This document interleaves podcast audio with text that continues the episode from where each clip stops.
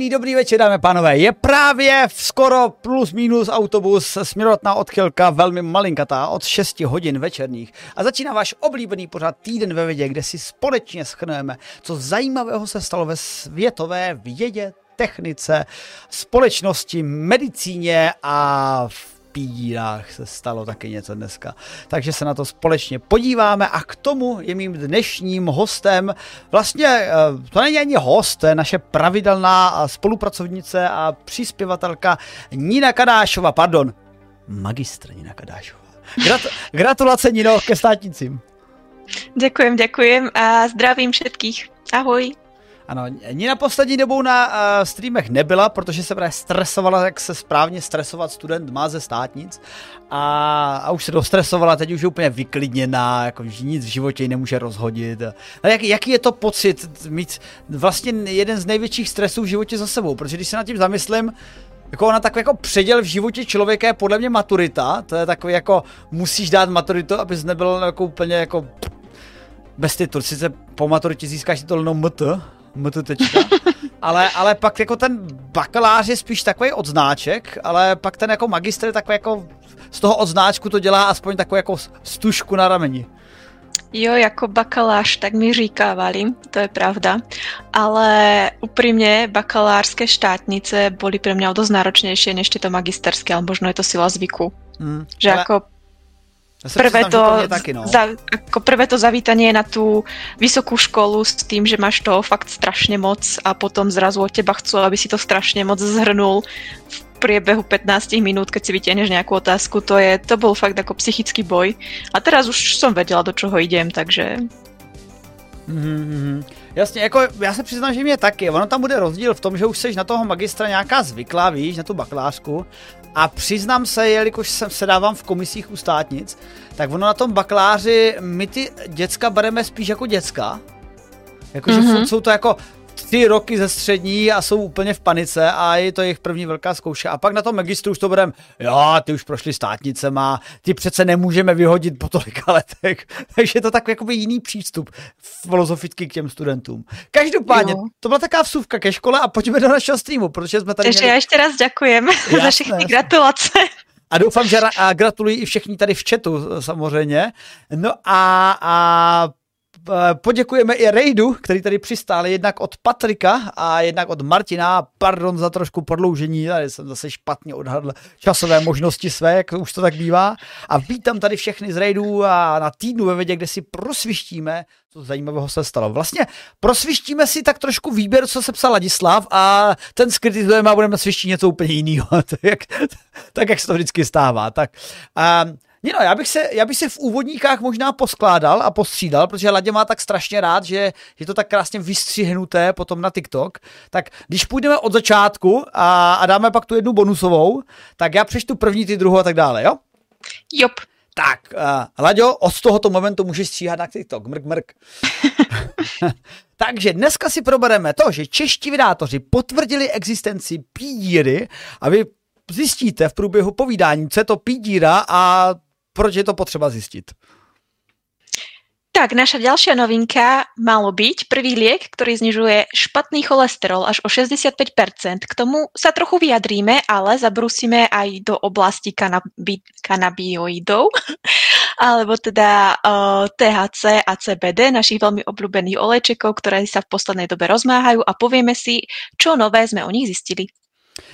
Podíváme se i na materiálovou fyziku, můj oblíbenou, a mrkneme, že dehet jako syntetický materiál už uměli vyrábět neandertálci, což se nečekalo, protože se čekalo, že jsme my jediní homo sapienti, úžasní, skvělí, ale neandertálci zjevně měli pod čepicí. Tak, ako ďalšia novinka bude o rozhodne malej exoplanetke, ktoré vá, ktorá váži ako 73 zemí. To bude teda čisto džernové téma, které nám pekně objasní. Tak, tak. No a proto čistě eh, téma Níně, které dáme, je rozluštění kódu chromozomu Y, u kterého mě překvapilo, že ještě nebyl rozluštěn a teď už je rozluštěn a vsadím se, že z toho bude mnoho zajímavých otázek do osmi směrek a těch takových či dalších kravin. Křížovek. A Úplne na záver si niečo povieme o tom, koľko ľudí by malo osli, osídliť Mars. není to jenom 22, jak je napsáno v nadpisu, protože ty nadpisy jsou vyloženě jenom také chytlavé. Je to ve skutečnosti 100 lidí, ale povíme si, proč... 200. Přesto, povíme si, proč 22 lidí by mohlo hypoteticky být nejmenším možným chvilkovým osídlením. Tak a když jsme to řekli na konci, já bych tím začal. Máme tady hromadu lidí a já si myslím, že těch lidí je tady moc rozhodně na tomhle streamu a nejen na tomhle streamu, ale na téhle planetě. A já bych je všechny poslal do říti. Všechny bych poslal na měsíc, na Mars, třeba na měsíce kolem Jupiteru, Saturnu. Takový Ganymed, ten je úplně výborný, výborný, kam prostě poslat to celé lidstvo. A nebo to nejlepší část lidstva, nebo to nejhorší, ať si tam dělají nějakou kolonii jako v Austrálii, jo? pak z toho je pěkný stát, že jo. No ale uh, pojďme se podívat na kolony na Marsu, protože uh, dřív nebo později asi nějaká kolonie na Marsu vznikne. Můžeme o tom filozofovat, můžeme mít takový ty názory, a neměli bychom radši spíš pečovat o naši planetu? Ano, měli bychom pečovat o naši planetu, ale stejně bude jako výhodný mít kolonii třeba na jiné planetě, přece, protože až tady na té naší planetě zničíme ty všechny války, tak přece musíme si vytvořit nějakého nepřítele, který bude pak chtít bojovat jako ve všech těch Call of Duty a expanzích zpátky s, s naší planetou. Tak já si myslím, že jenom pro potřeby vytvořit si nepřítele si musíme vytvořit marťanskou kolonii. Souhlasíš, že je to rozumný důvod? Určite, určite veľmi rozumný. Ale ešte dôležitejšia otázka, ktorá tu vyplýva, ako si vytvoríme tú marťanskú kolóniu. Pretože určite všetci ste asi zachytili teraz to bežalo veľmi nedávno, mohli ste sa prihlásiť do špeciálnej misie, ktorá vyberala ľudí, ktorí pôjdu na Mars. Ja som sa a... prihlásil. Hej, ja som chcela, potom som si povedala, že ešte som toho chcela veľa skúsiť, že ešte sa nebudem hlásiť, možno neskôr. Ale akože viem, viem, že vybrali niekoho z Česka. Aspoň ano, ano, ano. No, takže určite aj Česko, no Slovenska neviem, to asi nik- nikoho nevybrali, ale Česko svojho zastupcu na Marsu bude mať. A určite o, tam pôjde s ďalšími o, šikovnými ľuďmi. A teraz, ako tí ľudia by mali byť vyberaní? To bola otázka, alebo teda aj koľko by ich malo byť, na ktorú sa zameriavali vedci o, z Univerzity Georgia Masona v americkom meste Fairfaxu a dospeli k záveru, že táto skupina by mala byť najmenej z 22 ľudí. Najmenej, hej? Nie kľudne viac, ale 22 ľudí je že vraj taký ako starting point. A bolo strašne zaujímavé, podľa akých rysov, hlavne osobnostných, ich vyberali. A to si môžeme niečo o tom povedať. Jeron, podľa teba, aký si ty typ človeka? No Byl by a... si hodný adept? Právě podle toho, co tady popisují, se nemůžu rozhodnout, jestli jsem ten nejnevhodnější, nebo ten druhý nejnevhodnější ze čtyř. Protože uh, rozdělili je do skupiny uh, podle osobnostních rysů. Za A lidé příjemní, kteří nejsou příliš soutěživí nebo agresivní. Za B společenští lidé, vyznačující se otevřeností a uměním komunikovat. Třetí reaktivní jednotlivci, kteří se umí vypořádat se změnami situace. A za čtvrté neurotici, vysoce soutěživí agresivní typ lidí. Uh, tak... Která z těchto čtyř skupin by si byl ty? Jako, já jako, asi úplně bych se neviděl jako lidé příjemní, kteří nejsou příliš soutěživí nebo agresivní. Tam bych se si úplně neviděl. A jako ty tři tam jako zapadám a umím otevřeně komunikovat a, a jsem ne, nejsem. Ne, já vlastně nesnáším společnost. Takže vlastně jsem, jsem buď reaktivní jednotlivec, což jsem, jakože jak, když se něco stane, umím se přizpůsobit a umím se vyprávět se změnami situace a kde se třeba ostatní jsou schopni zhroutit, tak jako já se jako zapnu a připravím se. Ale je pravda, že taky je tady v té poslední uh, položce soutěživý, a to jako celkem jako jsem dost, ale tak jako já to vždycky vidím jako pozitivní soutěživost, ale už jsem měl třeba pár spolužáků, kteří mi řekli, že, že, že je to na mě vyloženě sere. a teda štve. A, ale já jsem říkal, ne, to je přece jako je uh, fueling, uh, můj rozvoj a tak dále. A, a zrovna to neurotismus, jako než jsme pustili ten, ten stream, tak si sama jako mohla pozorovat jisté znaky, když se tady jako všechno zapínal, ale jako všechno nakonec se vždycky zvládne. Takže Eh, tím se dostáváme k tomu, že vydátoři zjistili, že obecně je nejlepší ta kolonie, co má největší množství těch lidí. Příjemných typu lidí. A. Ano, příjemných ano. lidí typu A, ale očekává se, že by musela být, že by měla být nějakým eh, di, způsobem diverzifikovaná, že by se třeba jednalo v rámci té kompletní množiny třeba o to číslo tady není napsaný, ale typu něco jako, že třeba 50-60% A mm-hmm. a jeden, dva nějaký jako Jeroni, který by tam třeba dělali party a, a organizovali hokeje a vestiga a nevím co, opravovali no, určitě, něco. Určitě, ale úplně základným faktorom pre prežitie celej tejto spoločnosti by mala byť ich vzájomná spolupráca. A na tom vlastne aj upozorňovali v tejto štúdii alebo v tomto výskume, že aj keby vždy sú títo ľudia diverzifikovaní, museli by proste veľmi spolupracovať na to, aby sa tá kolónia udržala. Čo je inak jedna z krásnych rýs alebo z krásnych povavých črt nášho druhu, homo sapiens sapiens, a to spolupráca. To je vlastne ako jedna z vecí, ktorú, ktorá nás posúvala dopredu vďaka čomu sme sa vlastne rozvíjali počas počas rokov, aj počas vekov a ďaka čomu sa vytvárali potom jednotlivé civilizácie. Takže určite ako základným faktorom pre celú túto novootvorenú kolóniu by bola zájomná spolupráca. Jako takhle, nalíme si čistový na to, není nic šokantního. Asi úplně nepošleš lidi na Mars, jakýkoliv počet, k tomu, aby třeba a teď budete mezi sebou v rámci, uh, jak se jmenoval ten film, uh, co tam dala ta holka tenhle ten znak a, a pískala tam. Uh, mm, takové to, jak, tam, mm. ten, jak tam bojovala o život proti ostatním puberťákům. Uh, Nevím. A v, čet, v chatu se lidi probudí, mi to tam určitě napí, velmi rychle napíšou, ale určitě mm-hmm. nenap, nepošleš prostě lidi. A hang, Hunger Games, díky be, ah, Tak Hunger, Hunger Games, uh, Hunger Games určitě na Marsu uh, nepošle NASA, potažmo ESA, potažmo další rozumné organizace, uh, skupiny lidí a teď řeknete, a teď vás budeme pozorovat, jak spolu soutěžíte a kdo přežije, tak vyhraje třeba letenku zpátky, nebo něco takového. Mm-hmm. Ne, tak samozřejmě se musí... musí... Ako bylo by to zajímavé.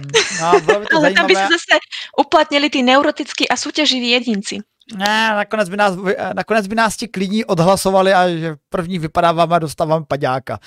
Pak by, mm-hmm. nás, pak by nás pustili tam do, do, toho, eh, do toho velkého mm, eh, toho eh, kanionu, co tam mají.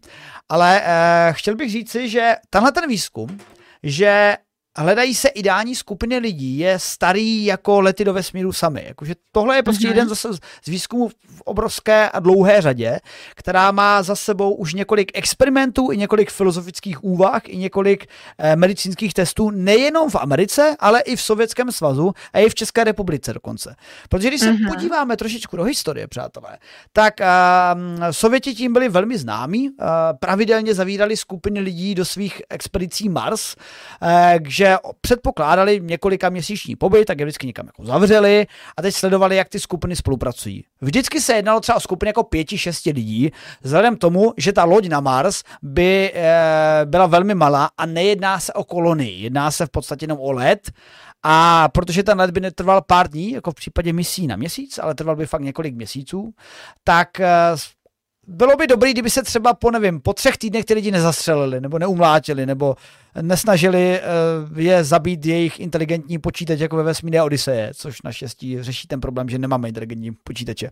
Zase tak moc. Uh, no, ale uh, chci říct, že tak se jako zjišťovalo a dokonce se pak v té době řešili i genderová uh, složení té posádky, protože jako za začátku samozřejmě, OK, poletí všichni muži.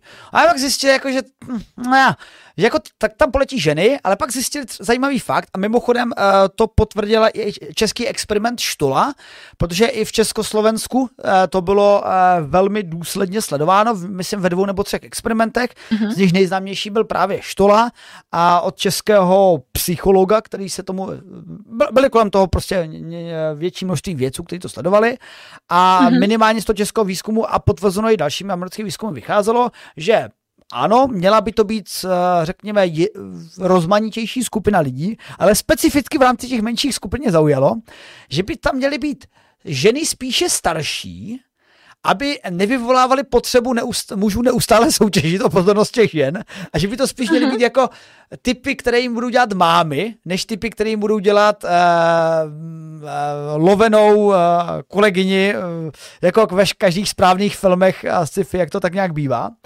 A, mm-hmm. Ale jako došli k tomu, že samozřejmě to, co říkají na začátku, musí spolu ty lidé spolupracovat, což jako je nic nešokantního. Jde v podstatě o to, a, že tahle ten, tahle ten experiment je to prodlužující, že se bavíme o začátku civilizace.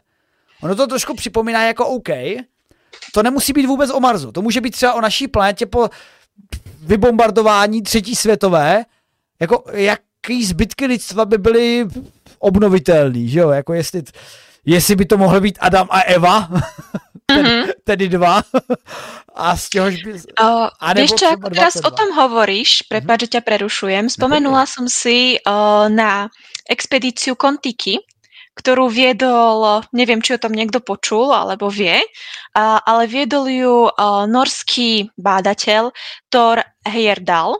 A vlastne on sa snažil do, dokázať, že uh, Južná Amerika bola uh, osídlená vlastne Európanmi a mal na to ako špeciálne vybudovaný experiment. Je to inak veľmi zaujímavý príbeh, určite sa na to niekto pozrite. Každopádne on napríklad potom robil druhú expedíciu, kedy sa snažil dokázať, že egyptiania boli takisto veľmi zdatní moreplavci a vybudoval takú ako primitívnu lodičku, ktorú by vlastne starovekí egyptiania mohli využívať. A na posádku zvolil ľudí úplne z rôznych oblastí a myslím, že to bol americký žid, Arab, potom vlastne on ako Európan, plus tam bol ešte, myslím, že nie, uh, niekto akože z Indie a snažil sa ako dokázať, že ľudia za extrémnych podmienok, nech sú z akýchkoľvek časti sveta, akýchkoľvek vierovýznaní alebo názorov, dokážu prežiť. A to bol inak veľmi pekný experiment, lebo jemu sa to fakt ako podarilo dokázať, že pri tých najťažších situáciách, ktoré oni pri tejto expedícii prekonávali, sa naozaj tá skupina zomkla. Takže vlastne ako pri výbere toho celkového nového týmu by sme sa ako nemuseli vôbec ako pozerať na to, či budú tí ľudia vedieť spolu kooperovať alebo tak. Ja si myslím, že v konečnom dôsledku, keď pôjde naozaj o prežitie, tak akákoľvek skupina sa, by sa vedela zomknúť a pomôcť si navzájom. Ale to je ako uh, moja úvaha, ktorú si mi ako tak trošičku nadhodila, na základe ktorej som si ja potom vlastne spomenula na túto expedíciu. A ty, či o tom niekto počul? No klidně napište do chatu, jako já jsem o tom také co slyšel, ale uh, ono, tyhle ty výzkumy na skupinu lidí jsou prostě časté, to je jako to je vý, skvělá práce pro psychologi, a jak se dívat na a to, jak se skupiny lidí chovají, ale ono to bude hodně praktické fakt v moment, kdy opravdu budeme něco zakládat. A když odejdeme od marťanské kolonie, která je teda od nás ještě relativně daleko, ale logická, protože přece jenom Mars je příznivější pro pobyt. Nemuseli by mít astronauti tak uh, hardcore skafandry, protože přece tam nějaký tlak, i když jednoprocentní je a je tam trochu i ochrana atmosférou od kosmického záření oproti měsíci. Na měsíci to bude vyloženě pobyt v jeskyních nebo v nějakých umělých habitatech, který uh, bude p- přerušován výstupem uh, na, na povrch prostě ve skafandrech ale uh, stejně tak jako tohle to nás čeká blíž, takže předpokládá se, že jako kolonie na měsíci budeme taky mít nějaký počet lidí, ale tam to není také problém. Tam, kdyby nastalo cokoliv, tak se dá rychle odletět domů. Vyloženě přesně tuhle tu situaci popisuje i s psychologickým zroucením. For All Mankind, myslím, že druhá série, seriál, výborný seriál, pokud jej neznáte, tak se ho dejte, který ukazuje hypotetický vývoj lidstva, především kosmických programů, kdyby Sověti měli prvního člověka na měsíci, což podle uh, názoru autorů by vedlo k tomu, že by se spíš ještě američani víc snažili a rychleji se dostali na Mars, etc., etc., etc. a tak dále, nebo už by se dávno rychle kolonizoval měsíc, ale uh, tam tak jako nebudu moc spojovat, když řeknu, že tam nastalo u, u velmi malé skupiny astronautů, slovy dva, e, jist, ne, myslím, ne, tři tam byly, e, jisté psychologický rozpad jednoho z nich a pak se to tak nějak jako řešilo, samozřejmě neúplně veřejně, potom jako, že před veřejností, jo, tenhle ten astronaut se nám tady rozsypal, proto musí domů a kvůli němu se dělá kosmický let, ale e, tři je teda málo. No a když se teda vrátíme k té naší novince, tak se shodneme na tom, že e, podle výzkumníků z Univerzity George Mason Masona z amerického Fairfaxu, to je skupina 22 lidí, trošku diversifikovaně oddělená, ale hned na to byla v podstatě kritika od eh, jiných výzkumníků, kteří teda tvrdí, že, a, že jim to úplně nesedí, že 22 lidí je málo a principiálně eh, se bavíme o minimálním počtu osadníků kolem 110, což by pak jako vedlo k dostatečně... Takhle, tady se mluví především o diverzifikovaných aktivitách, čímž myslím, tihle opravují techniku, tihle se starají. Každý má svůj účel v té společnosti, kterou by vlastně budovali, alebo svoje město. Ale v rámci tohle, uh, jak to nazvat, rešerše, kterou se psala Ladia pro net.cz, uh, tak tam třeba nebyla vůbec zmínka o rozmnožování. Mě tak jako zaujalo. Jako, že by mě třeba zajímalo, jako jestli se bavíme o kolonii, která už je soběstačná komplet. A, ale to jsou problémy jiné, které si dáme někdy na vlastní přednášku. Už som sa nadýchovala, že by ja som sa niečo povedala, ale, ale necháme to tak. A ešte by som sa poupravila, bola to uh, expedícia, ktorá mala dokázať o tej kontiky a kto nesleduje, tak aby sme sa zachytili, kde som zastala teraz myšlienkou, tak uh, bola to expedícia, ktorá mala potvrdiť, že uh, Južná Amerika bola osídlená, uh, alebo teda, že Polynézia bola osídlená Južnou Amerikou, alebo že tam boli nejaké vzťahy medzi nimi. Čo niekto napísal aj do chatu a moc ďakujem. Tak, tak. No, Dobre, tak a, můžeme jít ďalej. Tak, přátelé, a pojďme, pojďme na úžasnou novinku uh, Pídíry, uh, která zdánlivě uh, je z oboru uh, mě jako fyzikovi a ani jako chemice blízké, ale musíme říct, že je to krásná ukázka vědy, která je už tak sofistikovaná, že na to vyloženě musí být, být specialista. Protože v podstatě vždycky se jako lidi říkají, jako fyzici rozumí fyzice a chemikové chemie. Ne, tak tohle je v podstatě subatomární chemie, na kterou už musíte mít pořádný nástroje. A když to tak nějak rámcově poprozačně schrnu, tak jde o to, že v molekulách jsou atomy spojené do určitých vazeb.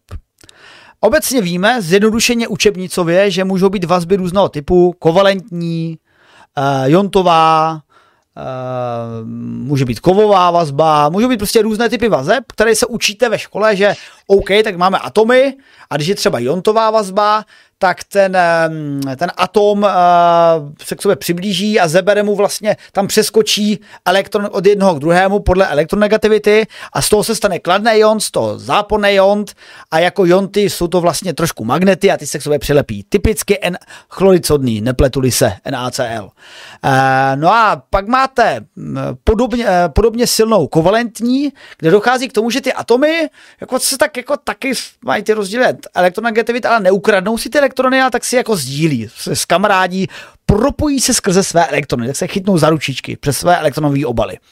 No a takhle to jako v těch molekulách funguje v učebnicích, v praxi to funguje úplně jinak, uh, nebo no, jako obdobně, že, že je, jsou ty vazby jakoby z 60% jontové a z 40% eh, kovalentní, takže je to tak jako nějak jako napůl, ale jako nějak se to musí popsat. A obecně ještě podle toho, jaká, jaký typy to konkrétně molekuly a jaký, mm, jaký atomy tam jsou, tak jsou ty vazby jako trošičku jiný. No a existují určitý vazby, které jsou mezi aromatickými molekulami, kterým se říká, kterým se říká pí vazby.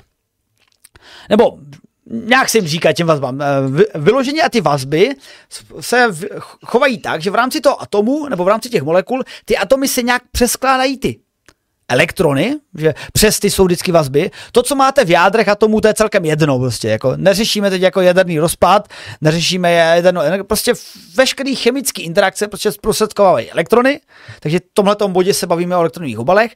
No a v těch aromatických molekulách dochází k tomu, že se ty vazby nějak uspořádají tak, že vznikne píra, neboli nedostatek elektronů v nějaké oblasti, eh, kde by ta vazba měla být.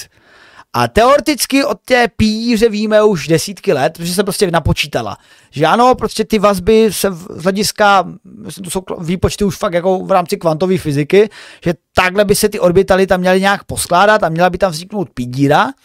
A v tomhle článku, který teda vyšel, nebo ten výzkum vyšel z UOCHB, uh, Ústavu organické uh, chemie a biochemie, z Prahy, Akademie věd, tak uh, vydátoři zjistili, a mimochodem se spolupracovalo na tomhle výzkumu, uh, i uh, výzkumné středisko Katrin Univerzity Palackého v Olomouci, které tady máme v Olomouci, takže je to, je to Olomouc, pražský výzkum a samozřejmě i výzkum v, rámci kolegů ze zahraničí tak jeden ze zainteresovaných výzkumníků Bruno de la Torre, eh, který je vedoucí, vědecké skupiny z eh, Katrin, tak tento přirovnal něco jako k černé díře. Že teorie nám naznačila, že černá díra by měla existovat, protože existují tělesa, které mají eh, větší gravitační zrychlení nebo větší gravitační působení než rychlost světla, takže neunikne rychlost světla.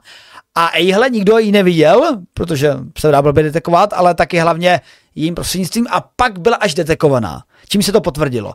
A s tou pídírou je to podobný. No ona tam jako by měla být, ale my úplně nejsme tak jakoby schopni rozlišit v rámci molekul rozmístění elektronů, protože to je strašně složitý. Akorát, že teď už to umíme, no, protože teď už máme lepší mašinky. Říká se jim velmi, velmi, velmi, velmi citlivé typy mikroskopů.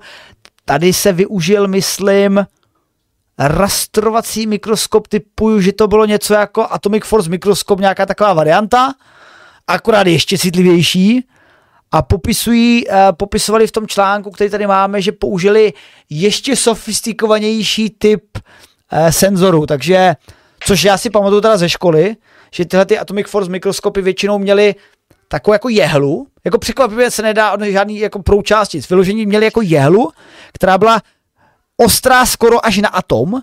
A ten atom pak cítil vlastně elektromagnetické síly těch atomů a tak je tím jako nepřímo zobrazoval tak v tomhle případě je to ještě nějaká technika, která jako tohle to posunula trošičku dál. Nebudu rozpitvávat kam dál, protože jsem ten článek jako neroz, nerozečetl, ten přímo samotný, já tu techniku neznám, ale uh, bude to nějaký tunelovací, rastrovací mikroskop, hodně pokročilý, typuju, že se tady bavíme o nějakých kryogenních teplotách, aby se snížily vibrace a bylo tohleto vůbec schopno detekovat.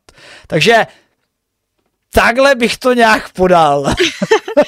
Úplne krásne, iba zo začiatku možno sme zabudli vysvetliť pojem o sigma väzba a pi väzba, aby o, diváci mali predstavu, o čom sa vlastne povidej. bavíme. A bol na to vlastne dotaz v čete. Takže úplne taký základ, o, tak sigma väzby o, patria medzi kovalentné väzby a sigma väzba je najsilnejším typom kovalentnej väzby, o, ktorá vlastne vzniká na prekryve spojnici dvoch jadier, alebo o, prekryve dvoch orbitálov na spojnici jadier, tak? Pi väzba, tá už je o čosi slabšia než práve tá sigma väzba. A tiež sa radí medzi kovalentné väzby. A vlastne vzniká o, tiež prekryvom orbitálov, ale prekryvom orbitálov, ktoré sa nenachádzajú práve na spojnici jadier, ale o, majú spoločnú o, os alebo spoločnú rovinu, prechádzať nimi spoločná rovina. Takže uh, tie vlastne potom vytvárajú pi väzbu. Uh, možno by bylo pekné na to ukázat nějaký obrázok, Jeron. Ano, ano, přesně na to dobře, jak se začne povídat, tak, jsem, tak mi došlo, že to je především o tom, a co to je? O tom obrázku, akože ono se to velmi krásně vysvětluje Počkej, potom, když to člověk vidí, okay, o čo se tam vlastně jedná. I vazba a sigma vazba. Ešte tak, potom okrem pi vazba a sigma vazba existuje aj delta vazba, takže to by boli tie tri základné, ktoré vlastne tvoria tie kovalentné väzby. Tak, tady máme nějaký obrázky. Vazba sigma a vazba pi. Ah. Je takový chaotický, možná nějaký jednodušší obrázek. Já ti pošlám jednodušší obrázek, chceš? Jo, pošlím jednodušší obrázek. Počkej, ktorý je podľa mňa akože v tomto úplne nádherný. Tak. Chvilka napětí, přátelé. Chvilka napätia. Ano, do Messengeru, prosím. Áno, áno, Facebooky už Facebookujú. A mezi tím, než mi to Tradina pošle, tak se podívám, co tady ještě máte. A ano, Karel Berka, eh, no prostě rozložení elektronového obalu. Tady by asi nějaká reakce na tom kvantová chemie. Jo, jo, a na kolega Karel Verka tady nás pomrkává, no samozřejmě. Uh, to, tak to jsem teda hodně nerad, že slyšel tohle to poje popsání této novinky, protože čím jsem byl odhalen, chycen přímo kolegou, který tomu na rozdíl ode mě rozumí. Tak, už to tady mám. Tak, ukazuju a podívej a povídej. Tak, tady to máme ukázané. O, v podstate na spojnici jadier pri preky, prekryve vidíme, že sa vlastne vytvára tá o, sigma väzba, čo je jedna z tých najsilnejších a potom vlastne tie orbitály, ktoré majú spoločnú rovinu, ale nenachádzajú sa v spojnici jadier, tak vytvárajú potom tú pi väzbu. A tie, ako tu bolo tiež opäť správne pripomenuté, tak môžu vytvárať aj delokalizované systémy, ako to napríklad máme u benzénu v aromatických jadrach. Tak. Já si právě pamatuju, když jsme se učili o té vazbě, jakože vyloženě, jak, jsou, jak je jakoby ta vazba nahoru mimo osu, tak jako tam jako ta díra je. Ty tam vidíš, mm-hmm. a tohle jsme prostě věděli v tomhle schématu a teď jsme ji vyloženě naměřili, potvrdili, potvrdili takže přátelé, česká novinka. Ano, je to česká novinka a typick, je typické, že vedle černé díry a pídíry a bruntálu je to třetí potvrzená díra, která je detekovaná a změřená a jsem na to hrdý, že... Chudák Bruntal. že dvě z nich jsou v nějaké, v nějaké spojitosti s Českou republikou. No nic, tak to byl blbý uznávám. A, a pojďme teda na a, další novinku a řekni mi, proč si nic nepovíme o tom, že první lék snižuje špatný cholesterol. Áno, tak čo sa týka tohto článku, jednalo sa o úplne novinku v oblasti regulovania cholesterolu. Vedci vynašli liek, ktorý by mal znižovať zlý cholesterol. A teraz, čo je to zlý cholesterol? Pretože toto je jedna z otázok, za ktorou k vám ako prídu ľudia do ambulancie a pýtajú sa, no, aký mám ten dobrý a zlý cholesterol, tak akože tak zjednodušene máme teda ako dobrý a zlý cholesterol. Ten zlý sa volá LDL, ten dobrý HDL. LDL robí to, že vlastne dodáva cholesterol do periférnych tkaní, do, pe- e, do pečene, čo je vlastne český čo sú český játra, ale aj do ostatných tkaní, ktoré vlastne v tele máme. A HDL naopak recykluje z týchto periférií tento cholesterol naspäť do jater, kde sa uh, inak spracováva a zabudováva sa potom e, v iných formách. Ďalej to už asi rozpitovať nebudem, skúsme takto jednoducho na úvod. A v podstate, keď máme v prevýšenie toho LDL cholesterolu, tak začína uh, mať tú tendenciu sa k sebe lepiť a vytvárať zátky v našich cievach. A to vlastne vedie k ateroskleróze, k upchávaniu ciev, k infarktu a tak podobne. Najhoršie sú na tom práve ľudia, ktorí mali, majú genetický predpoklad na to, že budú mať tento LDL cholesterol vyšší. A to sú ľudia s uh, hyperfamiliárnou cholesterol lémiou a títo majú vlastne naozaj potom problém s reguláciou práve tohto zlého cholesterolu. A práve pre, pre títo tento typ ľudí alebo pre týchto ľudí mal byť určený tento nový liek, ktorý sa vlastne, ktorý má regulovať hladiny LDL cholesterolu v našom tele.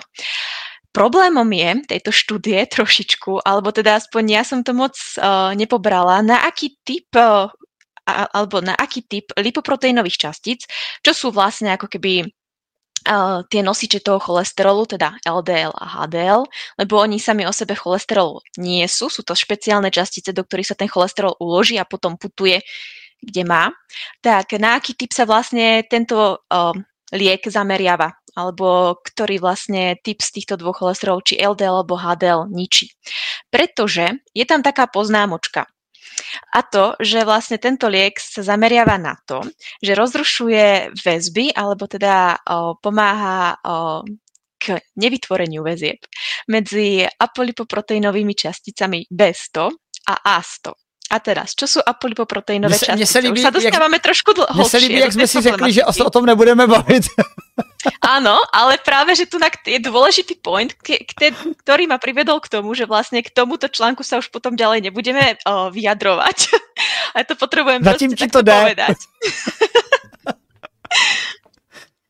Uh, takže v podstate, uh, ako som už povedala, cholesterol sa sám netransportuje, potrebuje na to nejaký špeciálny prenášač a to je tá lipoproteínová častica, ktorá sa buď volá HDL alebo LDL. LDL má na svojom povrchu špeciálny apoproteín, predstavme si, že je to proste proteín, ktorý je v tej membráne zabudovaný a ten sa volá B100. Vďaka tomuto proteínu môže potom celá táto cholesterolová častica, tento nosič, prestupovať do bunky, kde cholesterol je uvoľňovaný, bla bla bla. A je to vlastne esenciálny proteín, uh, esenciálna proteínová častica preto, aby vlastne ten cholesterol vôbec bol do bunky uvoľnený. Naopak, HDL nesie na svojom povrchu apolipoproteín A, ktorý zase má veľmi podobnú funkciu ako B100, ale práve v játre, kde vlastne sa potom uvoľňuje o, ten cholesterol, ktorý je retransportovaný z periféry naspäť do jater. Ale LDL častica ako taká na svojom povrchu tento apolipoproteín A nemá. A preto vlastne toto bol taký point, kedy som sa ja pri tejto štúdii zastavila, že ako je teda možné, že sa vlastne zameriavajú, na znižovanie hladín, zlého cholesterolu, rozrušovaním väzieb medzi apolipoproteínom A a B100 na to, aby sa vlastne tá LDL častica ako keby nevytvorila. Keď vlastne ten apolipoproteín A na jej membráne není to bol point, kedy som to ja vlastne nepochopila. Povedala som si, že sa k tomuto článku už ďalej nebudem vyjadrovať, pretože o, tam sú už moje znalosti veľmi obmedzené a nevedela by som to potom mm. ďalej vysvetliť, že ako je vlastne ten princíp, na akom tento liek funguje.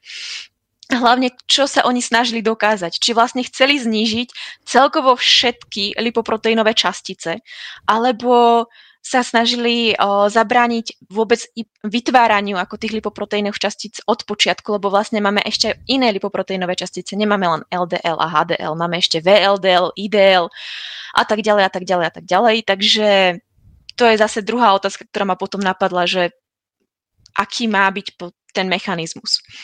Každopádne o, úplne k záveru tej, tejto štúdie vlastne potom ešte hovorili o tom, že naozaj ten liek pomáha k znižovaniu cholesterolu, ako je to vlastne aj v nadpise. U 60%, 65% testovaných subjektov sa naozaj tento cholesterol znížil.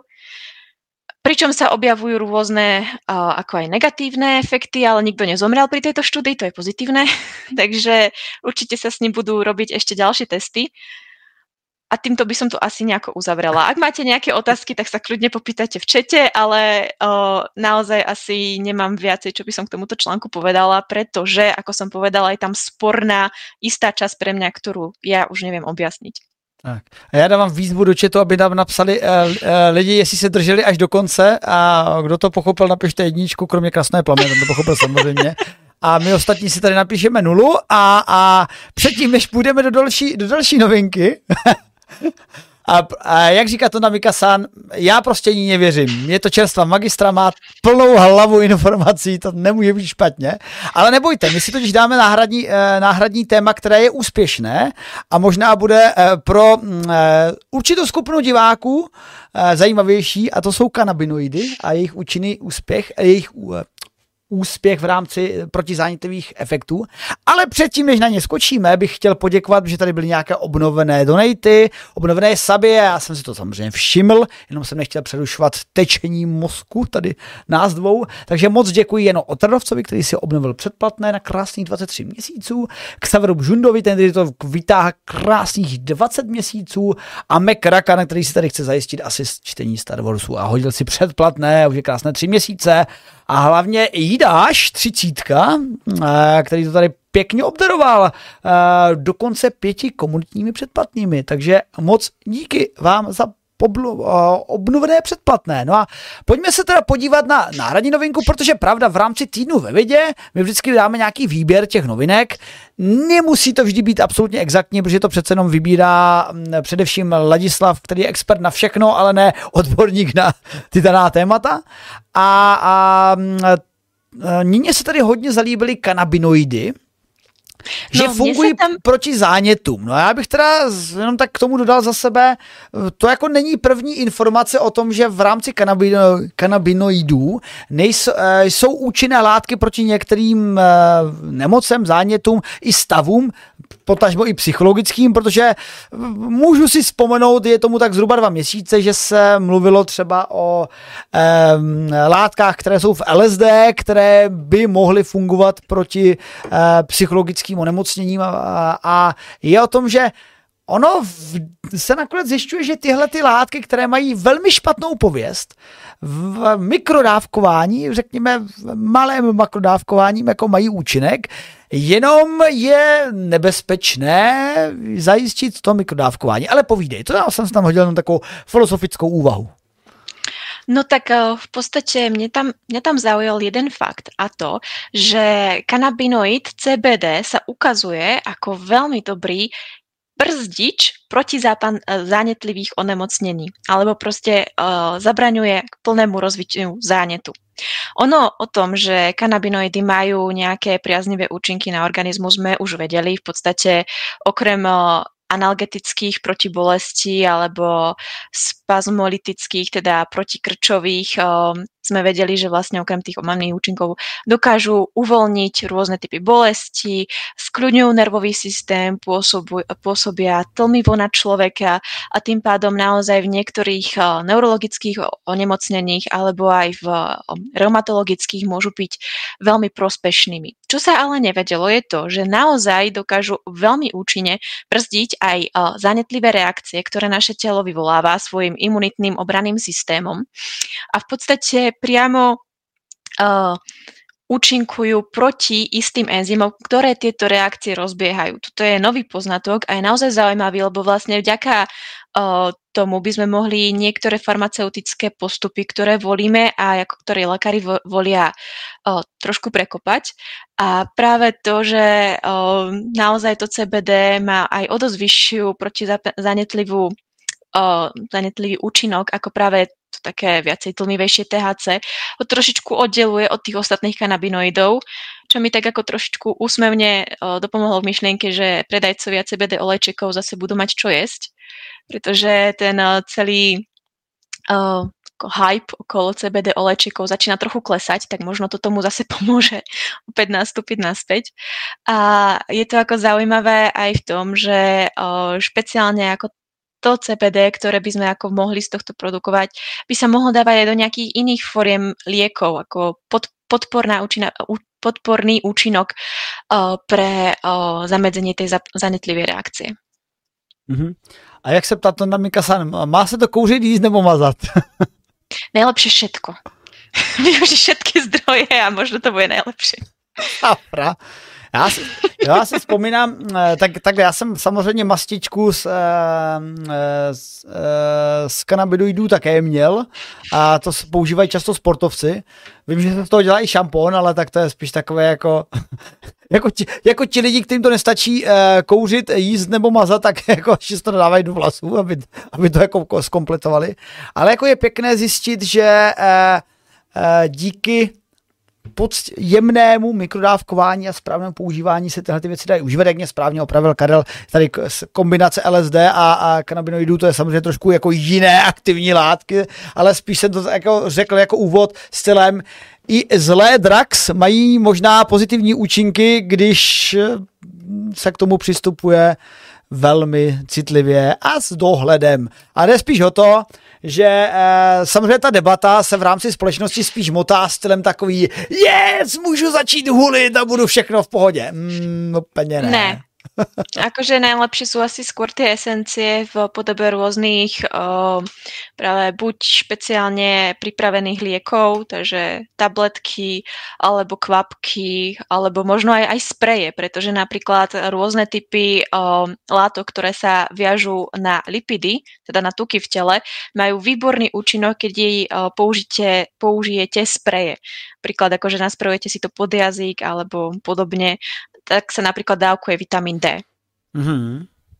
No jako já si pamatuju, že když jsem si zcela z medicínských důvodů a, um, um, dávkoval um, THC, tak uh, jsem si všiml, jako, že v rámci toho potravinného příjem, přijímání je to jako výrazně silnější než v rámci toho jako inhalačního, tak uh, opatrně s tím a hlavně se spožděním, ať pak ne, nekráčíte jako já a v pěšky na měsíc. Ano, v mikrodávkách, ať pak nemáte pocit v Holandsku, že kráčíte na měsíc a chce vás utopit korolosová síla, ale to jsou vzpomínky na minulost, tam, tam nebudeme zacházet. Zaujímavé. to, to dáme někdy jako bonusový obsah v rámci nějakého nenápadného streamu mimo hlavní program. Presne no, tak. tak. tak. A teraz sme mali takú čistú biologickú novinku, tak skúsme teraz to trochu odľahčiť nejakou antropológiou a uh, vynálezmi staroveku a minulých vekov. Takže ty vysloveně chceš ten dehet, říkáš. Pojďme ano, na dehet. Já ten decht chcem. Přátelé, eh, pokud chcete dehet, tak můžete kouřit cigarety, v tom je dost dechtu, to si můžete užít, ale eh, naši předkové ten dehet přece jenom používali místo k barvení eh, svých plic zevnitř k něčemu užitečnějšímu a to třeba k lepení nástrojů, k lepení svých staveb, o které se třeba pokoušeli a nějakých pastí a tak dále, protože dehet ve své podstatě je syntetický materiál. Lze jej zehnat přírodním způsobem Mhm. Když proběhne někde požár, tak lze případě eh, nějakého jako šikovného hoření v nějaké hromádce bez přísunu kyslíku? No, no pojdej. S veľmi nízkým eh, prísunom kyslíku dokážeme vlastne vytvoriť decht, ale je to ako keby tlmené horenie. Ono väčšinou po požiaroch lesoch sa to dá zoškrabať z eh, kameňov, kde sa vlastne dosť často tento decht usadzuje.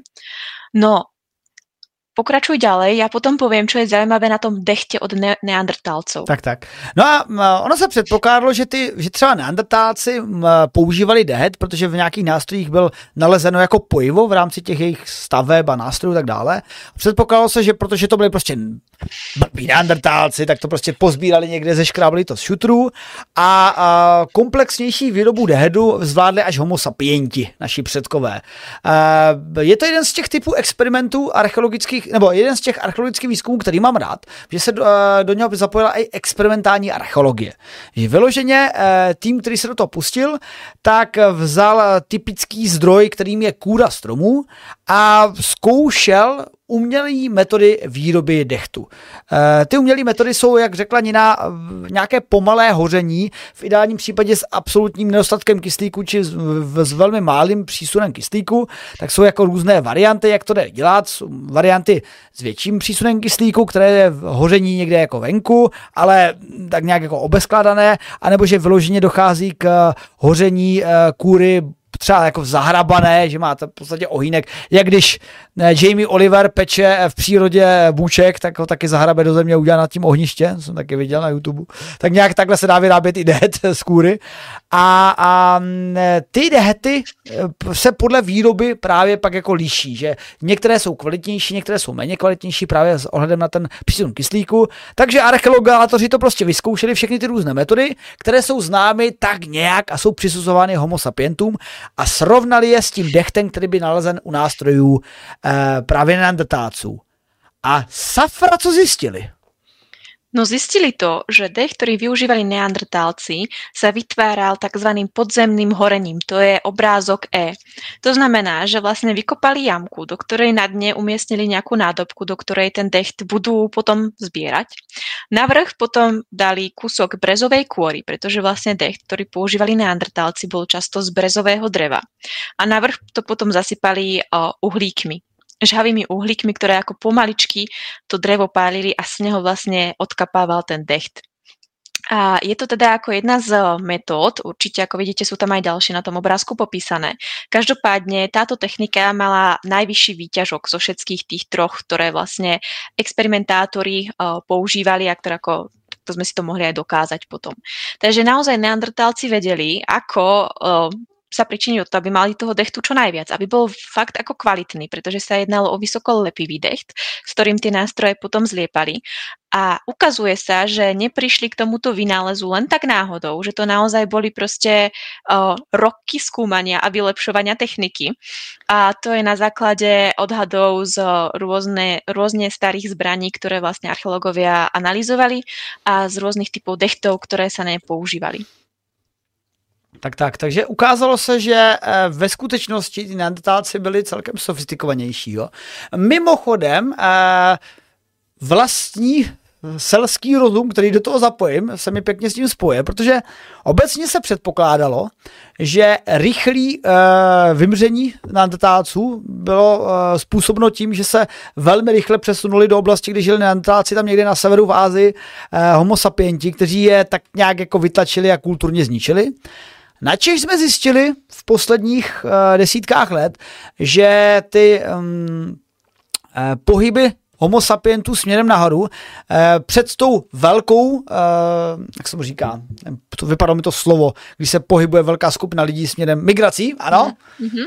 eh, že před tou velkou migrací, která je, byla vždycky v dějepise přednášena, tak nastaly i dvě menší migrace a vlastně interakce mezi sapienty a neandertáci byla četnější už o tisíce let předtím, a nakonec i proto se prokázalo, že vlastně v, v sapientech je také dost e, pozůstatku v rámci nadotázského genu.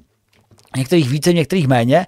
Takže e, si pak říkám, jestli vlastně tohle to nebylo jako přirozená interakce, která vede k dvěma výsledkům.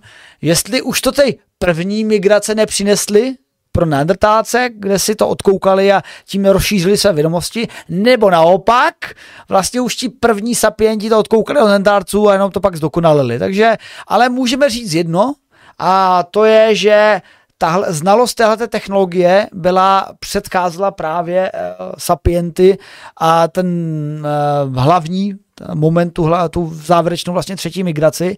Takže a ukazuje, že opravdu Natálci byli sofistikovanější, ale prostě tak nějak měli smůlu geneticky a možná i společensky. To jako to, to přesně se mezi námi a jim stalo se můžeme jenom domýšlet. To a snažíme se k tomu přibližovat z hlediska nálezů, ale stejně to nejpřesněji ukazuje Far Cry Primal, která ukazuje, že v podstatě chytli Rýmu a vyvraždili hlavní hrdina té počítačové hry, takže tak to bylo, no. To je Jasně. dobrá hra mimochodem. je, to, je to jedna z mála her, která se odehrává v České republice a ve Slovensku, akorát teda v pravěku. Doporučuji. Můžete si tam osedlat šavlozuboho tygra, je to super. A určitě to je vcela historicky přesné. No, ale pojďme teda od uh, hypotetických představ Jeronových o archeologii k nějaké racionálnější vědě. A to třeba k tématu exoplanet, které je zase takové mé, pěkné, milované. A, a totiž byla objevena exoplaneta, eh, planeta, která se nachází u nějaké vzdálené hvězdy, která nám trošičku kazí představu o tom, jak by exoplanety měly vypadat. Protože když se tak nějak skrneme, tak eh, lidstvo rozumělo planetárním systémům prostě podle toho, že známe planety naší solárního systému. A můžeme si sice hádat o to, jako co je planeta, co není planeta, přejmenovávat to pak z planet na nějaký um, planetky a tím odstranit Pluto a tak dále. Ale pointa je, že kromě hvězd, které jsou velké koule fuzujícího se plazmatu, plynu a plaz, který je díky teplotám tlaku z něho eh, plazma vytváří fúzí energie a přebytek energie pak vyzařuje formou eh, jakékoliv různého záření a především infračerveného, které viditelného světla, které pak ozařuje a zahřívá ty okolní planety. A vlivem těchto interakcí blízké planety, jak vidíme v naší solární soustavě, jsou kamenné, s nějakou atmosférou, nebo s atmosférou, která tam moc není, jako třeba Merkur, že jo? Ale zase Venus má velkou atmosféru. Jako, jako blbě se to zobecňuje. Ale za nějakou eh, rovinou plynných obrů, kde naopak nestačí ten tlak vzduchu k odfouknutí lehčích prvků, tak tam se ten lehký, lehký prvky usazují vodík helium a máme plynné obry. Jupiter, Saturn, Uran, Neptun.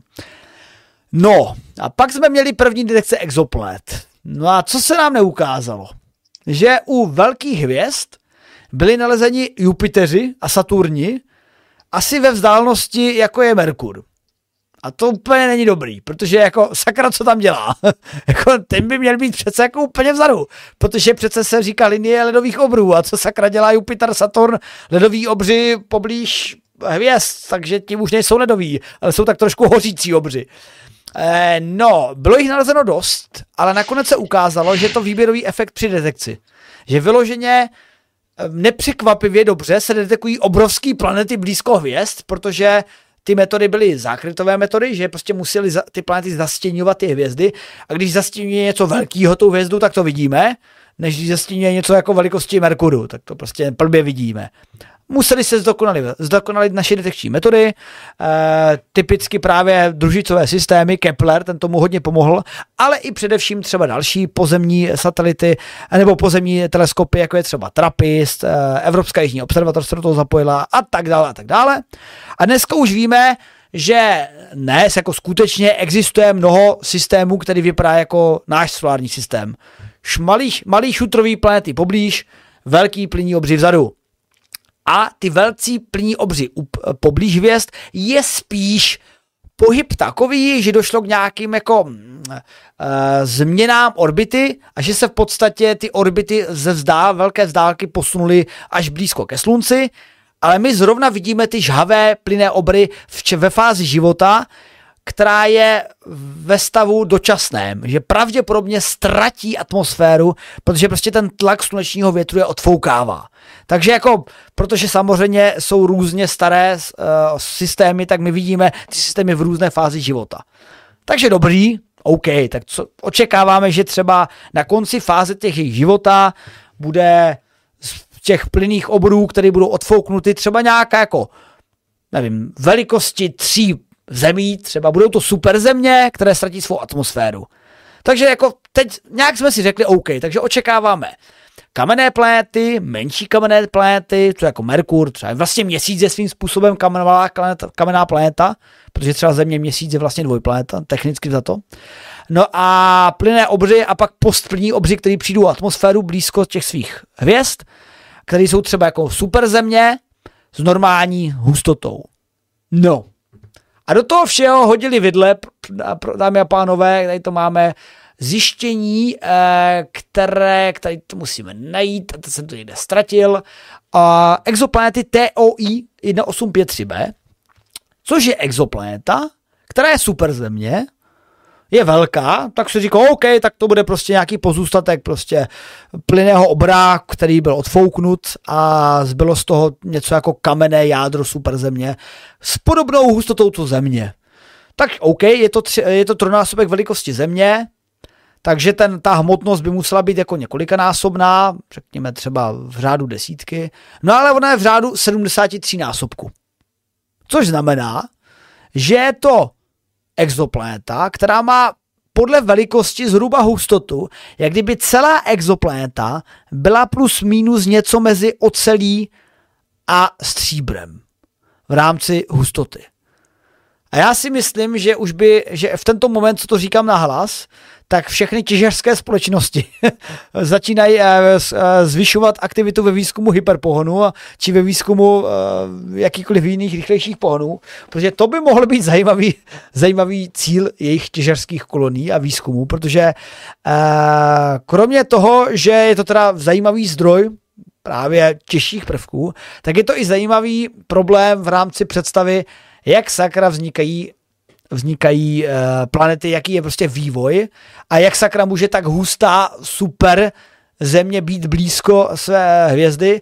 Já mám svůj, já dodám k tomu svoji hypotézu, protože o těch exoplanetách, ne, že bych byl úplně odborníkem na exoplanety, ale věnuju se minimálně jako hobby v rámci své bývalé astrofyzikální, eh, astrofyzikální specializace.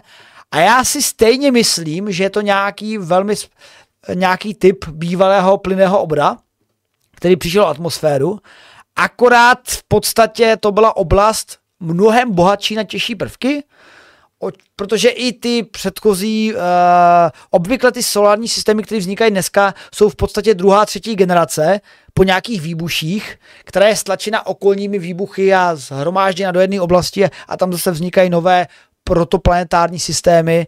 A samozřejmě jsou různé systémy, které mají více eh, těžkých prvků, méně těžkých prvků, je to různorodý, ale nám se to blbě fakt určuje, protože my známe velmi blízce pouze jeden a ty ostatní víme tak maximálně, aha, tak velikost a hustota. A tady hmotnost, no. Nebo velikost a hmotnost, ergo hustota. Takže takhle bych to schrnul. To bylo krásné. A teraz možno sa vymeníme a ja som možno trochu nepochytila některé věci, ale to nevadí, to nevadí. já, jsem, já jsem to musel vrátit, víš, za to, jak, jak jsem se vůbec nechytal v rámci těch proteinů. Ale přátelé, klidně napište, klidně napište dotazy. Uh, jo, mimochodem, Stanislav Vandor, dobrá poznámka. To bude hvězda smrti. No, jako vyloženě. Taky si myslím. Taky si myslím. Jako jedna z, jedna z dost divokých hypotéz může být, jako protože to má hustotu, která odpovídá kovům a vyloženě hustotu, která odpovídá jako, že celý ten objem toho tělesa musí být z kovů, tak jako, jestli znáte nějakou jako velký konstrukt z kovů, tak je to skoro okolností hvězda smrti. Smrti. Mhm. Akorát proti té hypotéze jde teda jedna věc, kterou tam teda napsal uh, ten autor toho článku a vyšlo to teda na Exospace, uh, ne, pardon, Exospace, ne, na osel.cz, takže Standa Mihulka, uh, tak napsal jako, že uh, proti tomu jde, že je to tak blízko té hvězdy a že vyloženě to těleso je totálně smaženo. Takže jakože OK, kdyby někdo tu takovouhle stavbu uměle postavil, tak by to asi nedával tak blízko té hvězdy, aby to nedostávalo jako takové se samahnutí, protože v, v té vzdálenosti je to velmi nepříjemné pro pobyt a jsou tam extrémně vysoké teploty. Na druhou stranu, ale počkať, čo ak, čo povídej, oni povídej. potrebujú obrovské množstvo energie, ktoré vyrábajú práve z toho veľkého úžehu, ako blízko sú tej hviezdy, ako vo vnútri to môže byť chladené. A teda sorry, to už jsem zabě- ne, ne, ne. v podstatě, sfér, ale... si, v podstatě si teď přesně řekla argument, který jsem chtěl říct já. Protože já si mhm. říkám, pokud máme civilizaci, která potřebuje, která je schopná postavit uh, něco velikosti uh, tří průměrů země uh, a, a umělou konstrukci, tak potřebuje také mnoho energie, aby to byla schopná stavět, mnoho zdrojů mm-hmm. a určitě taková civilizace by byla schopná udělat něco nic jednoduššího, než prostě udělat si nějaký kosmický štít. Protože realisticky, naprosto seriózně, úplně by stačilo v podstatě obrovský uh, štít v Lagrangeově bodu, který by byl schopný tohleto odstínit. A, ale to už jsme jako hodně věci. ale no, jako, takže ľudia, je to potvrdené, je to hvězda smrti, no. no. jsme vám to dokázali. Ale určitě, hele, určitě to bude, jak říkalo Imperium. Když stavilo hvězd... Hele, já úplně vidím, Samozřejmě tak jako ve Star Warsech právě tohle to bylo samozřejmě Imperium je zlé, rebelové jsou hodní, ale pak samozřejmě i rebelové vyhodí do povětří hvězdu smrti, kde prostě zahyne 10 tisíc lidí a úplně, oh je, yeah, tak oni jsou ti dobří, zabili si 10 tisíc lidí, ale oni jsou dobří. No tak jako, já bych to přirovnal jako, takového k tomu, no tak třeba to není zlá hvězda smrti, třeba je to hodná hvězda smrti, která určitě nemá žádný super laser, je to v podstatě jenom obyvatelná koule, uměle postavená. Tak, Budeme tak. v to doufat. Tak, tak. No ale každopádně je to zajímavé pozorovat. A jako, hele, berte, já to beru vždycky tak, že ty exoplanety a exoplanetární systémy, eh, dneska už víme, že prakticky každá hvězda má minimálně dvě planety, jako když se to zprůměruje. Samozřejmě existují hvězdy, které mají nestabilní systém, který ne, by nemuseli mít planety, ale ty zlepšené detekce nám nakonec, nakonec ukazují, že skoro všechno má exoplanety. Dokonce i náš troj systém uh, Alpha Centauri, Beta Centauri, Proxima Centauri, prostě co máme blízko, tak to je trojhvězda a taky tam máme nějaký exoplanety. A dokonce ne úplně jako špatný, jako ve velikosti podobný zemi, takže to by mohlo být taky zajímavý. Takže my teď ty eh, výzkumy děláme proto, aby jsme zjistili, hmm, dalo by se, bylo by, jako takhle, kam letět? Protože my nemůžeme udělat misi, jakože tam pošleme eh, v naši nejdražší misi v dějinách lidstva a s špatným směrem. Musíme si fakt určit, že ten systém stojí za to, aby jsme tam mohli poslat tu generační loď, jako třeba ten systém Trappist, o kterém se teď zjišťují, že, o, že to zase tak dobrý není, ale uvidíme. Uvidíme. Každopádně systém TOI 1853 je velmi, velmi zajímavý a mnohé napoví třeba sledováním Jamesa Weba, který je schopný pak detekovat atmosféru u těchto exoplanet i další, uh, další uh, teleskopy, které jsou na to zaměřené. No, a co se tak koukám, tak už nám zbývá jenom chromozom Y. Nepletuli se? Áno, a to je teda moje téma, tak uh, po prvom nezdárnom pokuse skúsim byť o dosť viacej stručnejšia a uh, zjednodušíme si to. Takže úplne na začiatok. Nositeľkou genetickej informácie je DNA. DNA sa potom zhlukuje do útvarov, ktoré sa z, uh, volajú uh, nukleozómy. Tie vyzerajú ako reťazky na gorálke, ktoré sa potom zhlukujú do vlákna, ktorý sa volá chromatín a ten sa zhlukuje do útvarov, ktoré sa volajú chromozómy. Chromozómov máme v každý v, v ľudskom tele, alebo teda kariotyp ľudského tela, čo je vlastne súbor chromozómov, tak pre každú osobu je to 23 párov, pričom ten posledný pár je pár o, pohlavných chromozómov, teda pre ženu X, X, pre muža X, Y. A naše dnešné povídanie bude práve o tom chromozome Y, pretože on na rozdiel od tých ostatných má trošičku zložitejšie sekvencie DNA, teda vlastne o, tá genetická informácia bola trošku viacej zakodovaná než ostatné časti. A síce v roku 2003, kedy sa vlastne spustil projekt Human Genome, ktorý sa vlastne snažil o, o sekvenáciu celého o, ľudského karyotypu, bol tento chromozom čiastočne osekvenovaný, ale nie úplne. To znamená, že sme nemali úplnú predstavu o tom, aké gény nesie, ale tak ako vie sa o ňom všeobecne, že je to vlastne um, chromozom, ktorý je nositeľ génov génu, SRI, Sex Determinating Region Y, ktorý koduje proteíny, ktoré podporujú vývoj pohlavných orgánov u mužov a blokujú vývoj pohlavných ženských orgánov. Vlastne preto sex determining. No, ale čo sa týka ostatných génov, ktoré nesie, tak o tých sme nemali predstavu.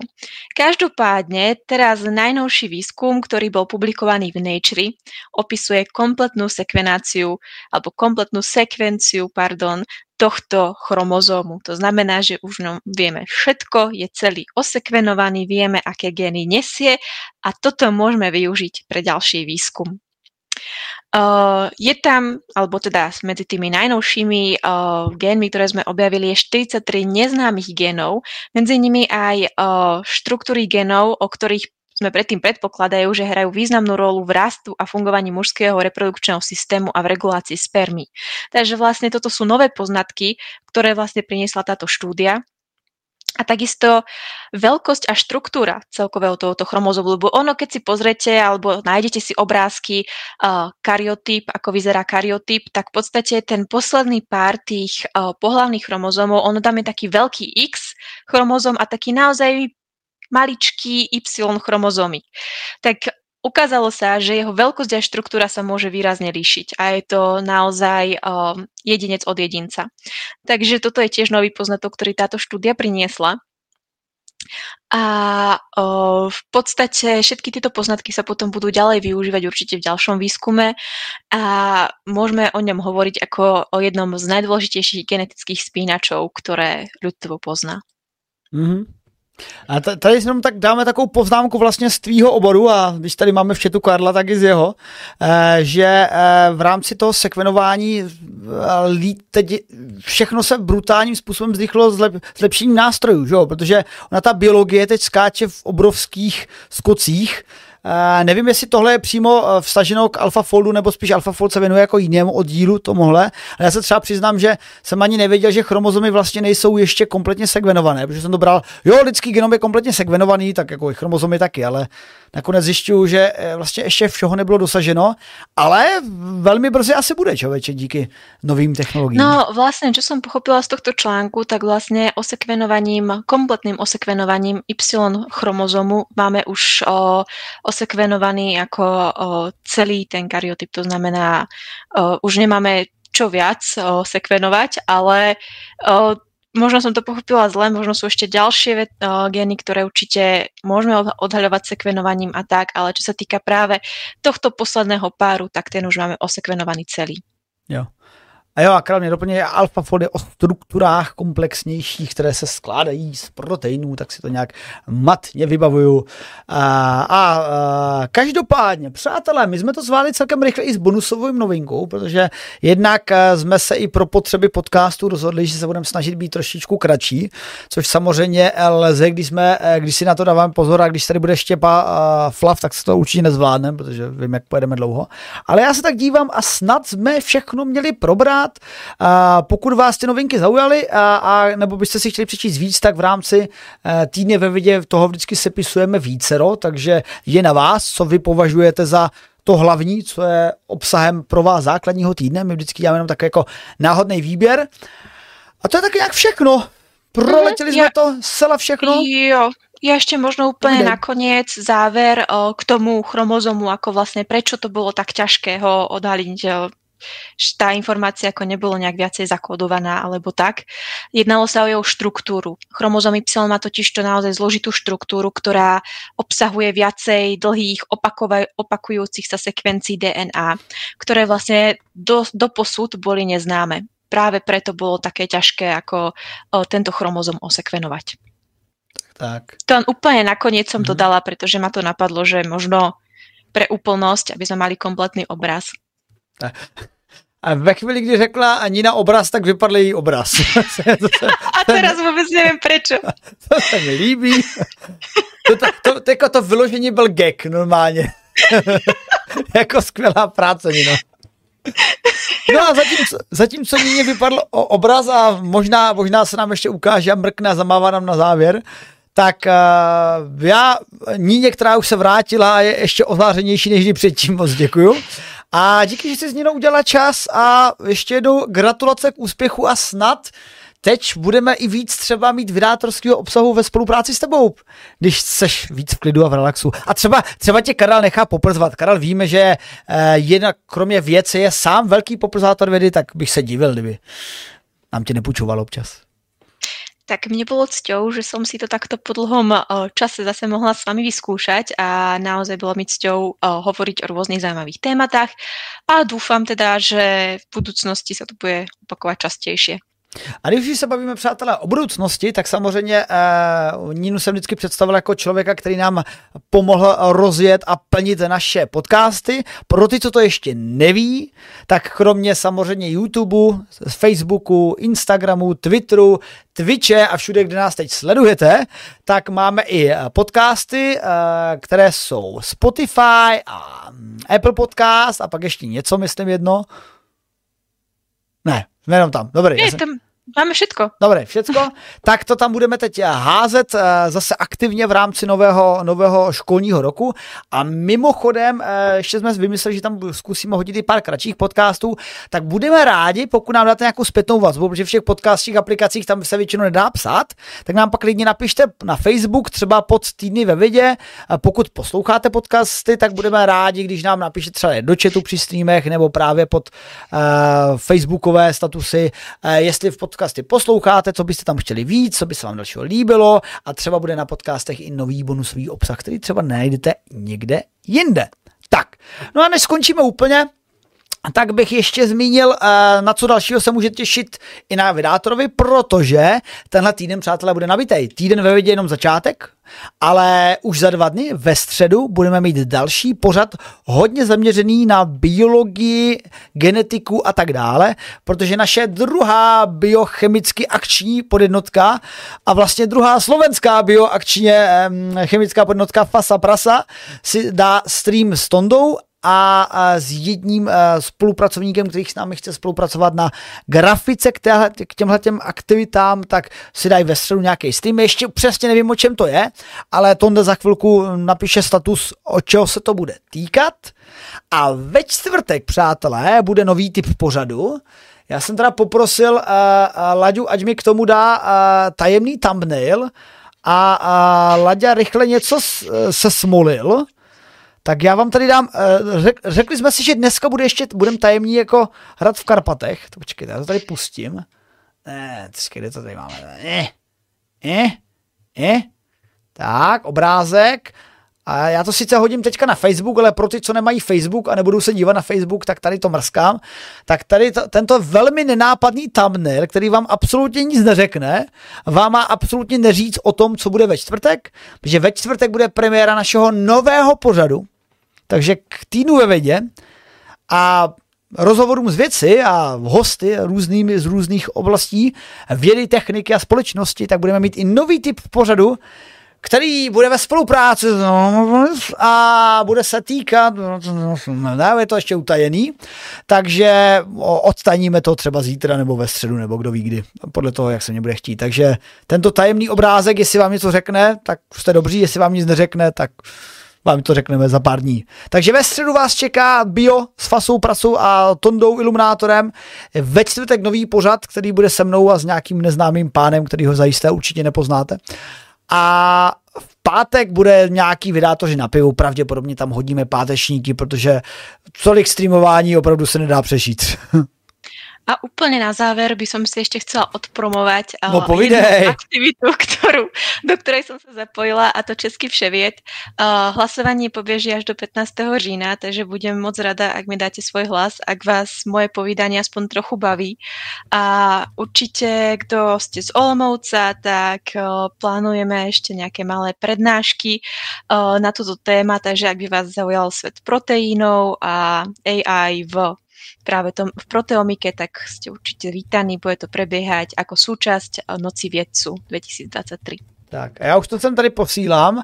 Eh, tady totiž můžete mrknout eh, na eh, Českého vševida, kde je mezi účastníky, mezi kterými se hlasuje i Nina, tady právě spolu s dalšími, takže se můžete podívat. Já myslím, že tady jsou dokonce, když to rozklikne, i ty videa, které jsou k tomu, eh, které ano, jsem si vytvořit. Ano, ano, ano, takže to si určitě potom pozrite. Budem Přátelé, takže všichni teď povinně Uh, všech 99 lidí, co se sleduje, včetně botů a pošlete to jako hezky na všechny velký agrély a, a, a další streamery, ať tam pošlou Nině hlas a ať, ať je z Niny uh, magistr věd. No, takto, môžem za to niečo slúbiť, budem podplácať. Môže, ale povede, podplácej. nejaký, špe, nejaký špeciálny stream, môžeme si uh, kľudne uh, na nejaké téma urobiť spolu nejaké povídání, čisto na nejaké jedno téma vyhradené, čo sa týka buď proteomiky, alebo prepojenia prostě biológie s fyzikou, čo je vlastne obor, ktorý som vyštudovala biofyzika, takže... A nebo se můžeme bavit třeba o, o fotbale, o hokeji, že jo? Alebo kľudne Ostiga hokej, vysvětlíš mi, o čo tam vlastně ide. tak, tak, tak. A, a klidně, hele, přátelé, proto jste tady i vy v chatu a, a budeme rádi, když třeba, eh, my to říkám, ne, neříkáme tak často, ale samozřejmě eh, vy jste naši sledující a chceme, aby eh, ty pořady bavily kromě nás i vás, takže třeba můžete na, napsat nějaký nápady na streamy, o čem se bavit, čemu se věnovat a tak dále. Jako jsme se třeba... biologických témat chceli, alebo viacej fyzikálních, objasnit něco a tak. Fyziku. Já bych jednoznačně jako víc, podle mě jako víc fyzik fyziky je furt málo, já bych to tam rval od horem dolem. A stejně tak, jako jste si třeba posledně na Discordu vypsali, eh, že eh, chtěli vidět něco LK99, tak jsme se přímo spojili s Karlovkou, který zkoušeli ten hypotetický supravodič, který úplně se supravodivě nechoval poté následně. Tak hold, tak to bylo, přátelé. No, tak to byla Nina český vševěd budoucí určitě a minimálně eh, naše spolupracovnice v rámci dalších aktivit. A kromě toho děkuji i vám, že jste nás tady sledovali, pozorovali a podporovali nějakými suby, donaty a byty a všude možně, protože pokud nás chcete podpořit, a tak nás můžete podpořit na startovači, jako ti, co nás podporují, takže díky těm, co už nám dávají pravidelné příspěvky na startovači, kterými jsou Petr Chotěbor, Hnidák, Arvon Bluberge, Štěpan Lukáš, Hakla, Distav Cupa 333 Stříkaček, potom na Mik, Kandis, Petr Hrabec, Tom Smnek, Vítě Erzeus, tedy Diovo, Lukáš Nevosadlej, Cest, Sobrý ucho, Martin Imlišek a jako Podlipný a také pár anonymů, kteří si nevšimli, že tam můžu napsat své jméno a těm také děkujeme skrytí za neznámým heslem anonym. A díky taky těm, co nás podporují na YouTubeovském kanálu. Jako členové našeho YouTubeovského kanálu, kterými jsou Jan Kapar, Michal Ješ, Azarty, Martin Čerek, Petr Koděboř, Martin Vrátný, Jan Erhard, Helnou, Karel Žija, Barbara Stehlíková, Richard Čík, Bohumil Malý, DJ Sklamal, Jefferson Hope, Jiří Naveron, Josef Hoffman, Sir Alex Vič, Kuznicov, Martin Holec, Josef Kukla, Vigy, Jaroslav Vikam, Matěj Urban a Miroslav Šindalka. Díky taky těm, co nás podporují zde na našem Twitchovém kanále, e, jako naši subscriberi, kteří mají mm, vlastní či darovaný. Takže moc díky subscriberům na Twitchi. Gany42, Sobolí ucho, Uva Gaborček, Meldas, Mr. Martin Rota a díky Martinovi za jeho pravidelný a častý raidy.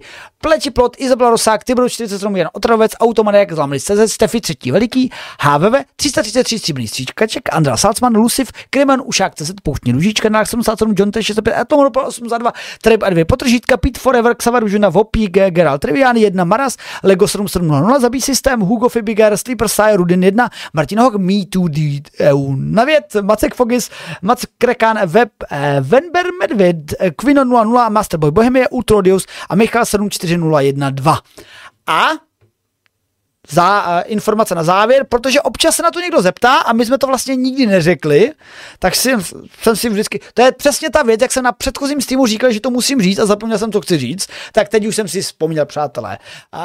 Um, každý aktuální týden ve vědě, který teď proběhl, samozřejmě vy jste tam se všichni klikli a viděli jste to plně veřejně, takže to je plně veřejný, ale záznam je schován za paywall, takže jako speciální bonus právě pro ty, co nás podporují na YouTube a co nás podporují na Twitchi jako subscriberi, tak ti můžou vidět záznam, který je teda takhle skryt, zákazně, sorry, jako potřebujeme trošku zaktivizovat podporu vydátora, ale nebojte, je to pouze na týden, protože vždycky v tenhle, zatímco tenhle ten týden e, vy vědě, který je aktuální, budete se týden pro členy na YouTubeovském kanálu a subscribe na Twitchi, tak po týdnu se zase aktualizuje plně veřejně, takže teď zase půjde veřejně předchozí týden ve vědě, který je s Láďou a tenhle ten týden ve vědě ze záznamu půjde zase zase za týden. Takže pokud to chcete zcela bez omezení, vždycky naživo tady se sedíme, hezky v 18.00 plus minus nějaký jiný čas a záznam uh, máte speciálně pro členy našeho YouTubeovského kanálu a subscribery i hned a pro všechny ostatní o týden se spožením a o týden se spožením plus minus bude i vždycky podcast. Tak, teď jsem na to nezapomněl, teď už to všichni víte, co se děje, proč to některým funguje, některým to nefunguje a tak na viděnou. Uh, zvládl jsem to. Takže ještě jednou díky za sledování, díky za podporu, díky za vtipné otázky a případně doplnění a opravování, protože dneska to bylo pěkně fyzikálně biologické a loučí se s vámi Jeron a... Anina. a zase někdy na viděnou, přátelé.